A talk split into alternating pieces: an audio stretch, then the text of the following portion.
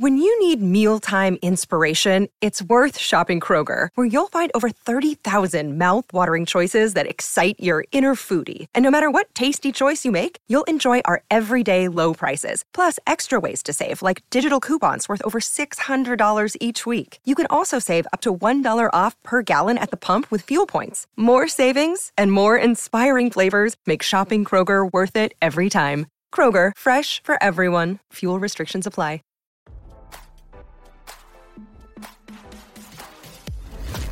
Why scroll your feed when you can get the latest celeb news with your eyes closed? Here's fresh intelligence first to start your day. Prosecutors in advance of Bryan Kohberger's upcoming trial are seeking to get a hold of evidence that might support his innocence regarding the murder of four University of Idaho students last year, RadarOnline.com has learned. On July 27, prosecutors filed a motion to compel the defense to share information in connection with Kohberger's alibi, as front page detectives reported. As RadarOnline.com reported, Kohberger's legal team claimed earlier this week that he was not present at the location where the students were stabbed, but they refrained from providing further details. Kohberger entered a plea of not guilty in the case. Kohberger, 28, was studying for a PhD in criminology at Washington State University when police believe he broke into a home in Moscow, Idaho, and fatally stabbed four students, Kaylee Goncalves, 21, Madison Mogen, 21, Shauna Kernodle, 20, and Kernodle's boyfriend, Ethan Chapin, 20, in November 2022. Two roommates who were home at the time were not harmed during the deadly attack.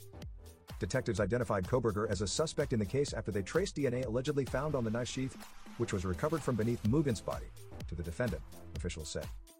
In another recent filing, the defense made the suggestion that the DNA evidence could have been planted during an investigation that spans hundreds of members of law enforcement and apparently at least one lab the state refuses to name, front page detectives reported. Prosecutors have refuted the claim that any evidence collected in the murder case was rigged. Kohberger was charged with four counts of first degree murder and burglary. Prosecutors have announced their intent to pursue the death penalty, as front page detectives previously reported.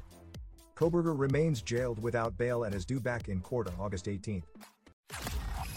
Now, don't you feel smarter? For more fresh intelligence, visit radaronline.com and hit subscribe.